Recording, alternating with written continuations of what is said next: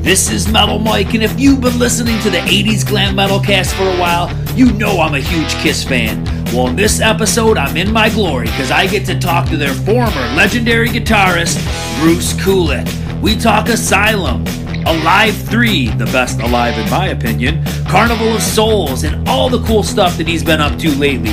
Now stay tuned for after the interview where I reveal my stage ideas and set list for a Carnival of Souls tour. You gotta check it out.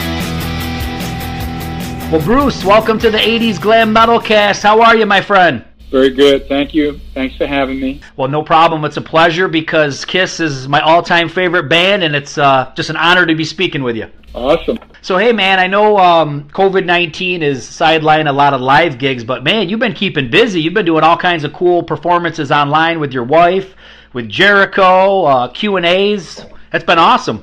Well, thanks. Uh, it's funny. My uh, my my lawyer manager made a joke earlier when we were chatting, and he goes like, um, because I asked him, I said, "Did you see that one with Lisa? You know, it was happening. We covered a Blackjack song from my Michael Bolton days." I said, "What'd you think of that?" And he goes like, "Yeah, I see it. You should be saving it all for a DVD. Why are you giving it away?" and, and then my react, well, you know, he's a manager, so my reaction was like, uh, "Well, I go out of my mind any other way. You know, I have to stay." I do look at everything I'm doing during the pandemic as as as something that could, will be very useful when when life is back to normal too. Uh, because I do love performing with my wife, for example. So now instead of like convincing, let's say, a promoter if there was a um, a possible run of dates and ski lodges on the East Coast or in another country, you know, that there's, there's a there's stuff to share, you know, to show to show us, you know what I mean and and you know learning how to record in my home as opposed to running off to studios and everything uh, became a necessity, and I'm enjoying it. And it's a new I call them it's all like learning curve, new tricks that I'm accomplishing. Um, even how to video you tape yourself properly and to and to edit it possibly and fool around with it. Um, that's all a challenge, but it's something that I've been uh, jumping into. That is all um, things that were not as easy to get done when you're traveling every weekend.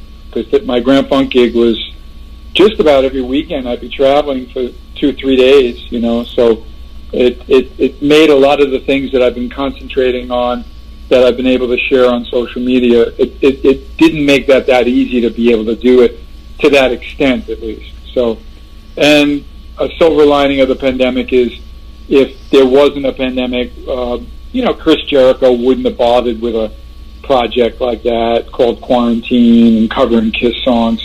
I think you understand what I mean. Yeah. So it's a positive that um, lots of people are reaching out to different people and doing new things. You know, obviously, um, not having that opportunity to play live, like what's typical in the industry, is uh, sorely missed by the majority of uh, the world. Sure. Not only uh, America, but it's just something that has to be uh, um, curbed for now, and, and in the future we'll see when it is right. I know of some people that are doing some things, and um, it's encouraging if it's done right. But uh, since I'm not, uh, you know, really like a participant to know how did it go, uh, I, there's no way I can comment on it. But we do know that gathering, which is what concerts are all about, is not a great idea right now. Um, so I think I think we need to know more in moving forward and figuring that out. But the way we share, the way everyone's been communicating and learning and doing things online, and uh, all of that, uh, you know that that's very safe and and it can be very entertaining. Let's let's be honest. Yeah, I think it's uh, I think it's been great for the fans. I know they've really enjoyed it, and uh, I've enjoyed you know the stuff you've been doing, and a lot of other people have done some wild things. There's a lot of cool parodies. There's there's all kinds of crazy stuff. So it's really brought out creativity for sure. Yes, and and certainly uh, we need to stay in the uh, enjoyable part of the spectrum because there is so much division and, and, and stress and you know politics have never been worse and and all of that, um, thank God there's some balance of uh, people being creative. You know, I think that's really important. Yeah, me too. Well, hey man, I got to tell you, the first Kiss album I ever bought was Asylum, and that's the first Kiss album uh, that you're the official guitarist. So, what do you think of Asylum, looking back on it? You know, um, first of all, even though it was like my first official album with the band, um, it's interesting to note that you know Kiss was always evolving and changing. Animalize was different from Lick It Up, and Lick It Up was obviously different from The Elder, and so on and so forth. And, and during my era, each album had its own thing. And in looking back at Asylum, I thought it had a great balance of, um, you know, some very exciting rock songs, and then at the same time, some really, you know, uh, great melodic rock stuff too, like A Tears Are Falling. The other, the other, you know, Who Wants to Be Lonely. These, are um, songs I love playing. You know, that that that that I just feel really define and then, of course, there's "Love's a Deadly Weapon." You know, so then there's an aggressive, crazy song like that one. You know, um, it's funny. Like that one's going to be next for uh, quarantine, and then they were looking at uh, "I'll Fight Hell to Hold You," but that was Crazy Nights, correct? Yes. Yes. Okay, and that one I may be guesting on. Um, uh, I've I've volunteered to take a stab at it when they're ready.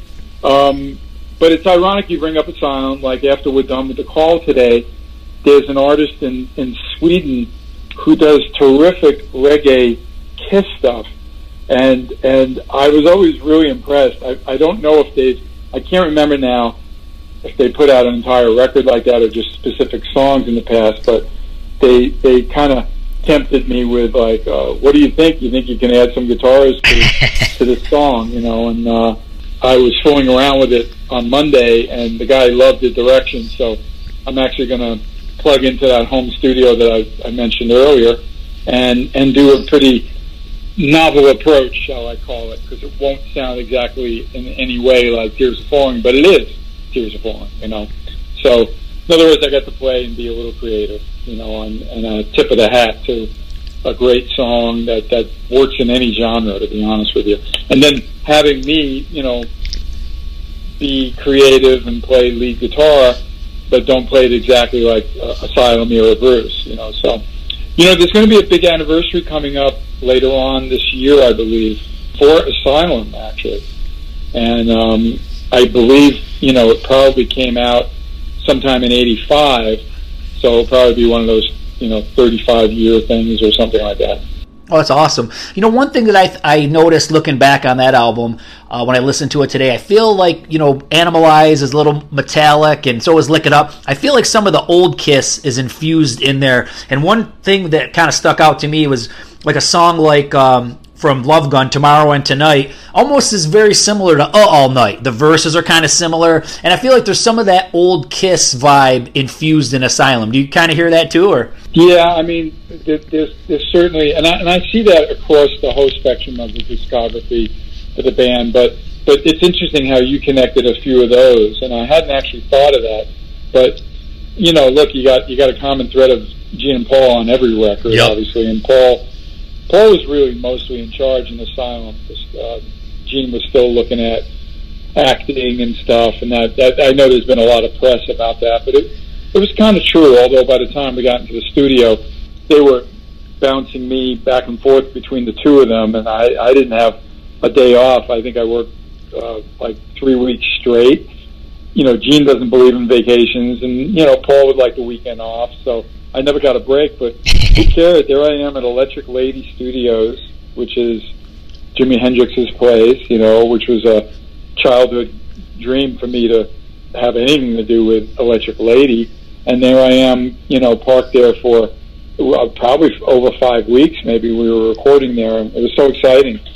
So I'm I'm still really proud of it. It's just real interesting how how um, that album actually means a lot to a lot of people. It really does.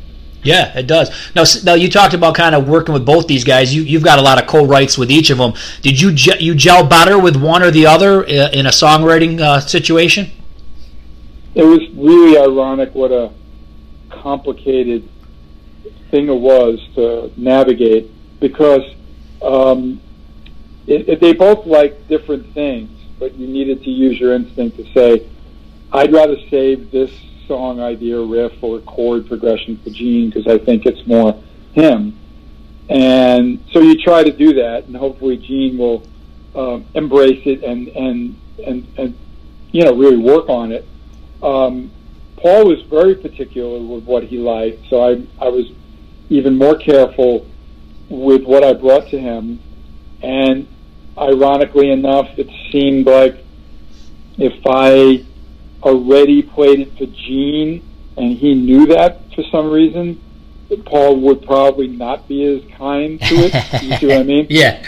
Uh, it, it, it, it, you know, I guess in a, there was a bit of a territorial kind of thing about it. Um, so, yeah, like I said, there was a lot to navigate, but it's all a guessing game anyway. And, and co-writing with people, especially if they're super successful, talented writers like Gene and Paul, who have written by themselves and have written with other co-writers, how to make that work is such a unique dynamic that I just can't even I can't even explain. You know, like like if someone called me up and said like, "Hey, I'm going to write with Paul. Give me some tips." You know, it's like you know, be like use your instinct is about the, the simplest way I put it, right? But at the time, again, because I'm dealing with a creation of mine or multiple, you know, ideas, the opportunity of having a co-write on the Kiss record, which meant career importance, it meant a financial reward. You can understand all yeah, that. Sure.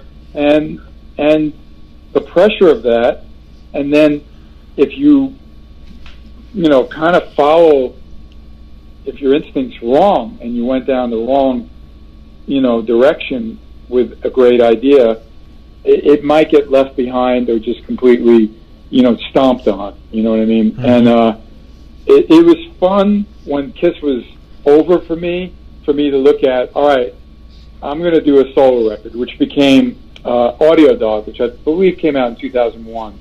And I started working on it, you know, like after Union was done, mm-hmm. uh, the band that I had with John Corabi.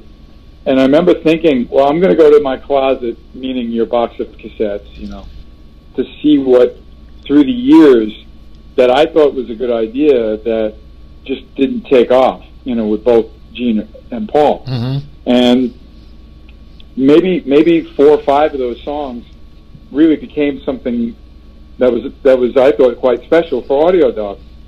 So, you know, even a good idea if it doesn't, you know, happen for that co-write for that situation, you should never let it go. You should always kind of remember that you have this song, you know, and you can always develop it later down the road.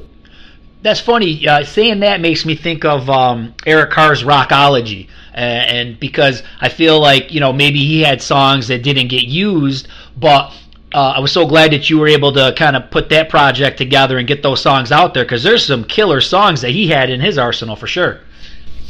Yeah, it was always unfortunate when um, you know Eric had a great ballad or something, and then we already had the ballad from from Paul, and then well now we can't use Eric's. You know what I mean? yeah. So we definitely had he had to deal with that too.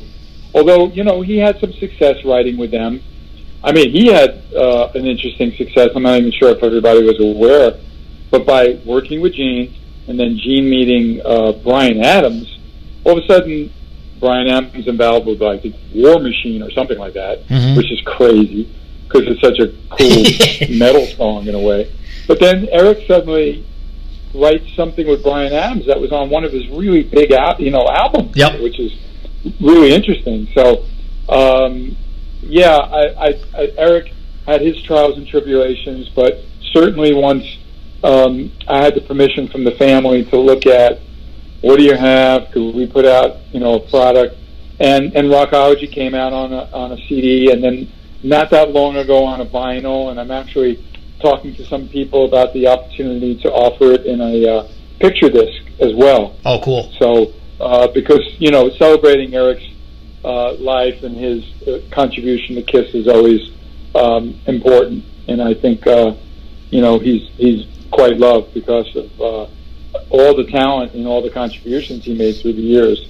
But that's exactly what Rockology was. Anything left over, and then of course the Rockhead songs that I worked real hard. None of those were meant for Kiss, but they were meant for a cartoon rock band. You know, so why not include them? Yeah, one song that just blows me away and I love it is Eyes of Love. I can't believe that didn't make a Kiss record. That's it's such a cool tune. Yeah, that was probably pitched and it should have been, but at least I have a really good demo of it that that was used on the on the record. Absolutely. Eric had a great voice too. Yeah, he did. He, he, he really he really could sing. You know, he played some bass. He even played some bass on some Kiss songs, supposedly, and um, he was very creative.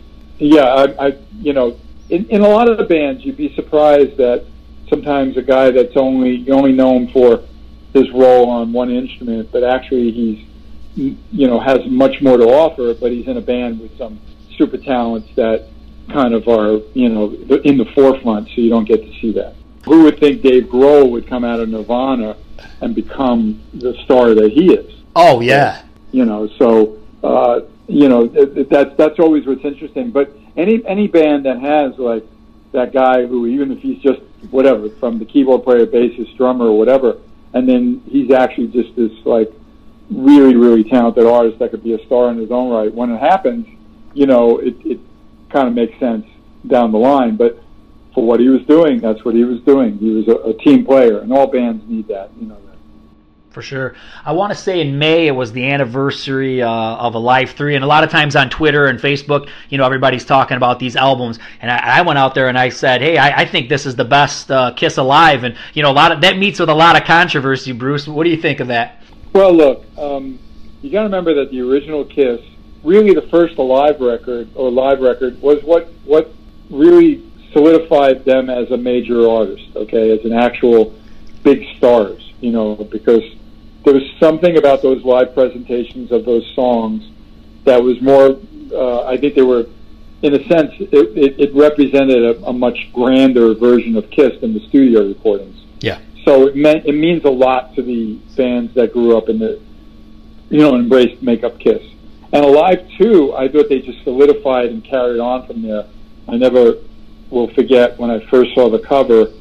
Uh, I thought the Gene picture was just priceless. Oh yeah, I mean it was just like Godzilla meets a bass player. You know what I mean? You know, and I remember when I got this, obviously the opportunity to be in the band and I could chat with someone like Gene casually.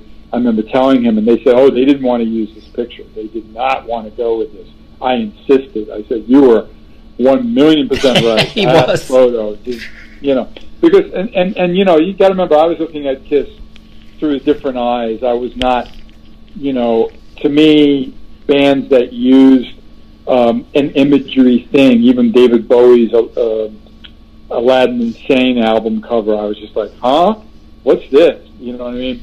Uh, I, I never quite could could. Uh, I you know sometimes I would think I wouldn't take the music as seriously. You know right. what I mean? Which is wrong, but um, but you know by the time I I was aware of Alive II, I was quite familiar with the band, and I, and I was I had a different attitude about them than just you know a band that was wearing makeup. Okay, because I I uh, certainly uh, finally got it. You know, but anyway, um, Alive Three. Uh, you know, quite a bit of the record is, is vintage songs. So you're you're a diehard makeup fan is gonna never look at let's say uh, a Love Gun as interesting as the original. Let's say you know, and uh, but but I will admit that there are a lot of big, big supporters of Alive 3 because that version of the band with Eric Singer and myself, um, like the MTV Unplugged, that had a real special uh, chemistry between us um, and, and playing quality. Um, it does mean a lot to them. I will also add that I do think that Alive 3 is probably the most uh, actually organic ver- uh, one of the three records. You know, of course, I wasn't there for one and two, but I heard stories yep. about a lot of you know things being redone. And I'm not going to in any way represent that Alive Three was was um, you know a, a, a virgin recording from the tapes and that's it, and, and things weren't done. I know we had challenges with the um, some of the crowd things weren't recorded the way we needed them um, there were, I, I know I touched up one thing, and there might have been an occasional thing that Paul did, but it wasn't like massive work redone. You know what I mean? Which is a good, uh, a good sign. You know, uh, there were three gigs that we chose the record from. The majority of it being actually, I believe, Indianapolis, but there was a Cleveland, Indy, and uh, maybe a Detroit show. I'm not positive. I should actually compare the cassettes I have. I actually have some of those board tapes because I remember that we all got a chance to like hear it, listen to like if you like, you know, Domino that night, you know, make a note, you know, mm-hmm. that kind of thing. So, but uh, it was a, you know, we were really firing on all, uh, you know, cylinders. But the oddest part of Alive Three is the fact that we do this amazing soundtrack version of "I Was Made for Loving You," but never played it in front of a crowd. I don't know if you knew that. No. Yeah, you won't find it on the set list. So, but we knew the song would be important, right? And it doesn't sound any different than anything else on the record, does it? No. You get what I mean? Yeah, exactly. Yeah. And I actually think I'm trying to remember now if some of the crowd was like a Heart concert or something. You know, I mean, when you're in the studio, you know, people have libraries of shit and things are stored there, and it was just like what else you got? We need a better crowd sound here, you know. And and it could have been like a live gig from a band like Heart, or whatever it was, it worked. I, I really think it was it was uh, a great uh, you know celebration of the Revenge tour yep. and where the band was at. And um, I remember I was a little hurt when I know there was a couple of comments from Gene and Paul uh, acknowledging w- what you started out with as the question how could Alive Three be? Uh, how could it even compete with those other ones? You know what I mean? Yeah. But I, I feel for fans of my era and the and the non makeup years, I feel it it does. You know what I mean? And this, I used to love if I was traveling and I was going to get a pickup band in a country because I couldn't really deal with in the amount of time I had to travel and all the expenses to take a band with me it would be like, all right, we're going to do mostly in Alive 3 show. Here right. are the songs to learn. And that was always a great blueprint for a very successful gig for a set list because it had a combination of fantastic songs from the original makeup band to representing my era. So it was always a, a good place to start for a set list for sure. Um, let's just skip to Carnival of Souls real quick. I'm sure you've talked about this a million times, but how do you think this album would have went over if it had a proper release? I know I wish it had a proper release. I'm probably you probably feel the same way. Yeah, I mean, uh, look, I, obviously, I was just happy it was going to come out at all because, yep. let's face it, um, Unplugged, which is going to have an anniversary very soon, which I'm going to celebrate with a really nice uh, video thing for, but honestly, um, I was just glad it came out. You know what I mean? But it's very hard to imagine Kiss. It, it was like I, I remember this one guitar player magazine one time.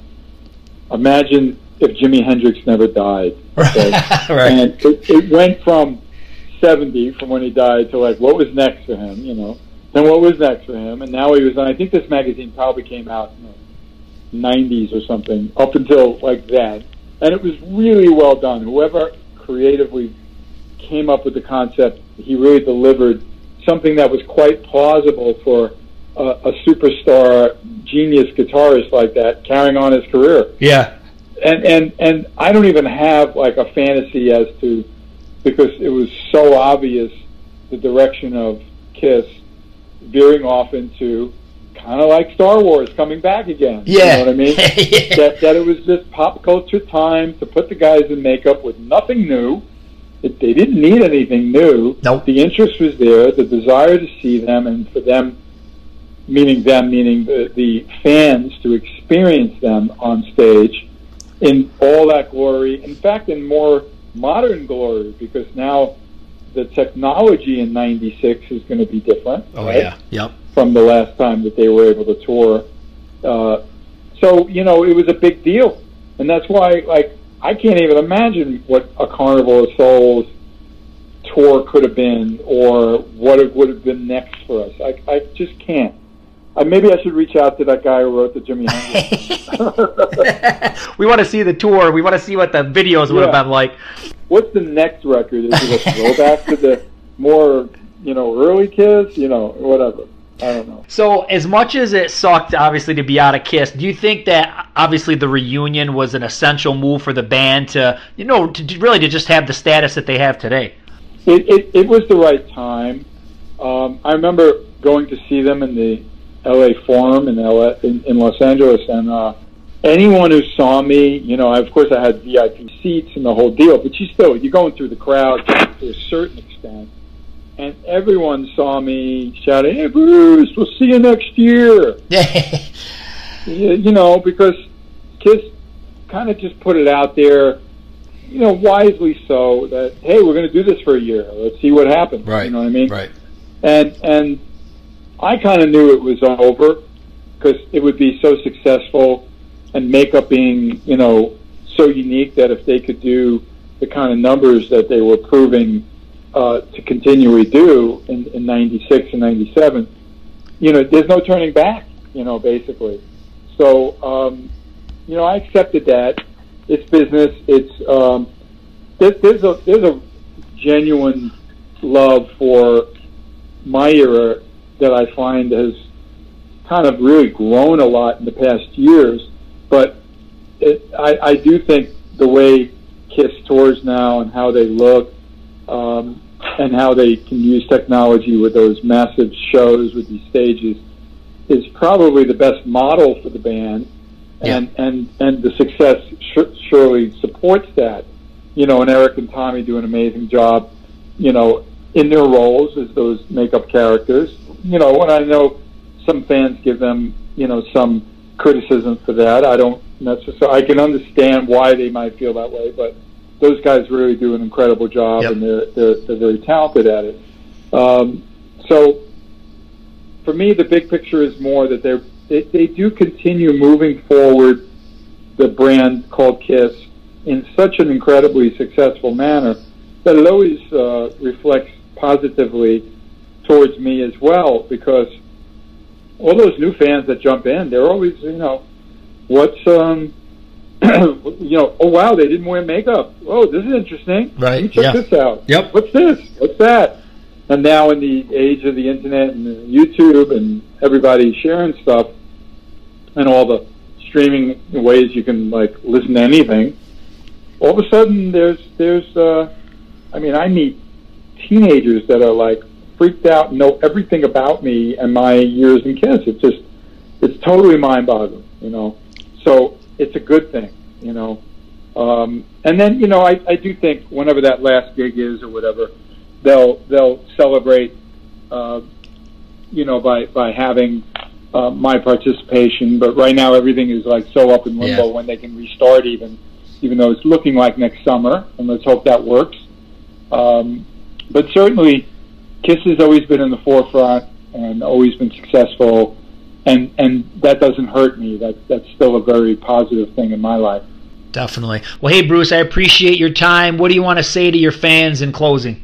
Well, I certainly, um, I, I do really appreciate everybody reaching out um, on social media and, and appreciating the uh, things I've been sharing, regardless of what my manager might say. You know? and and uh, everything that's kind of like a video type thing you can find on the YouTube channel. So subscribe there, hit the bell. That's a new thing Lisa learned. You gotta tell them to click on the bell because think she's watching someone's series lately and they get a notification. You know, um, and my website is is kind of new now, brucekulick.com. It's only a couple years old, and I'm always putting good content up there as well. There's a lot of exciting things coming down the line more performances. I, I am trying to develop some interesting items that I know a fan would love to have on display in their home Kiss museum. You know, mm-hmm. maybe another mini guitar and another ESP guitar runner, those multi swirl things like that.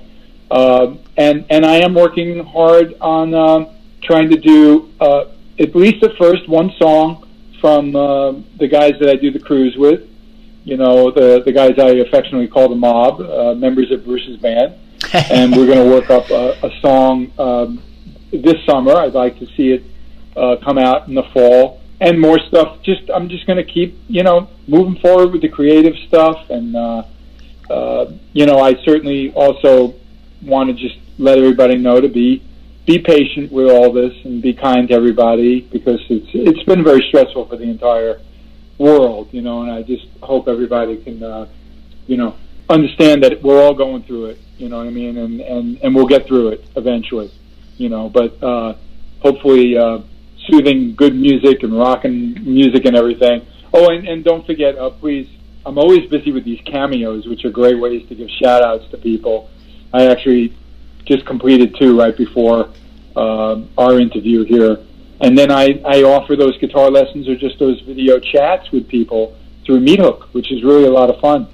Um, so look for all that, and all that's uh, you know you can find out how you can do all those kind of things from my website and everything. So, and thank you for your time, and I'm glad that. Um, you know you're still out there spreading the good word, right? You got it, man. Well, hey, I really yeah, pre- right. I really appreciate it, Bruce. All right, well, you be well, okay? You too, Bruce. Okay, all right, bye bye. Bye now.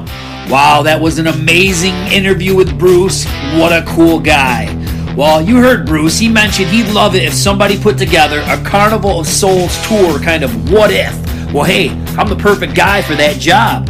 So here we go. Here's my plan for the stage. Now, they've had the Sphinx, they had Lady Liberty, and I say, if it ain't broke, don't fix it. Let's put the guy with the flaming head in the back, the one that was supposed to be on the cover of Carnival of Souls.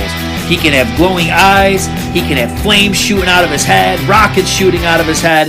Uh, it would be awesome. I'm also envisioning some screens on each side of the stage that can show some uh, crazy footage from time to time.